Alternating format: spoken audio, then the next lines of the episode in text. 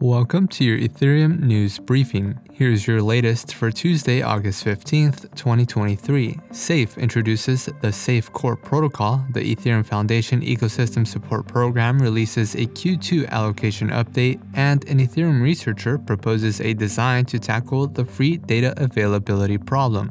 All this and more starts right now. Optimism is providing us with 500 OP tokens to onboard users onto the network. Visit ether.fm forward slash NFT and enter code word wallet for a chance to mint today's podcast as an NFT on OP mainnet and earn a share of 500 OP tokens.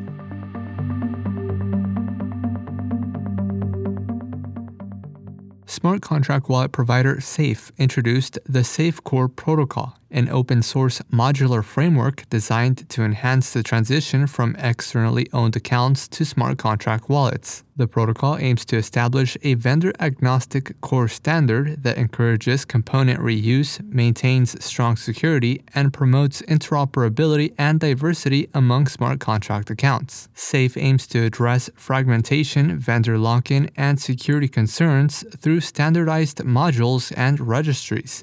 The protocol's design includes a manager abstraction layer for handling the roles of registries, accounts, and modules. SAFE released a white paper outlining the new protocol specifications. The Ethereum Foundation Ecosystem Support Program released an allocation update of projects that received funding in Q2 of this year.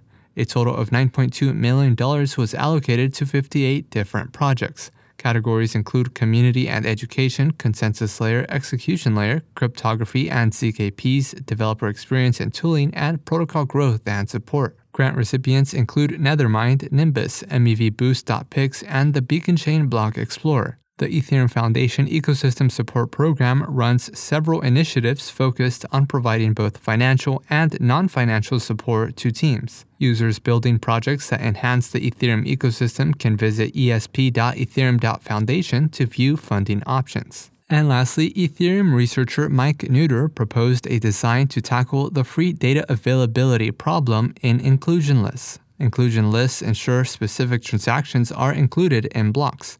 The design divides the inclusion list into a summary signed by the proposer and an unsigned transaction list. The process involves construction, inclusion, and validation phases. In construction, the proposer creates a signed summary and an unsigned transaction list, sharing it with the network. Inclusion involves the next proposer using the observed summary, and validation checks the block using the state transition function, requiring each summary entry to be satisfied for validity. This approach enables commitment to transactions without exposing their details, therefore avoiding data availability vulnerabilities.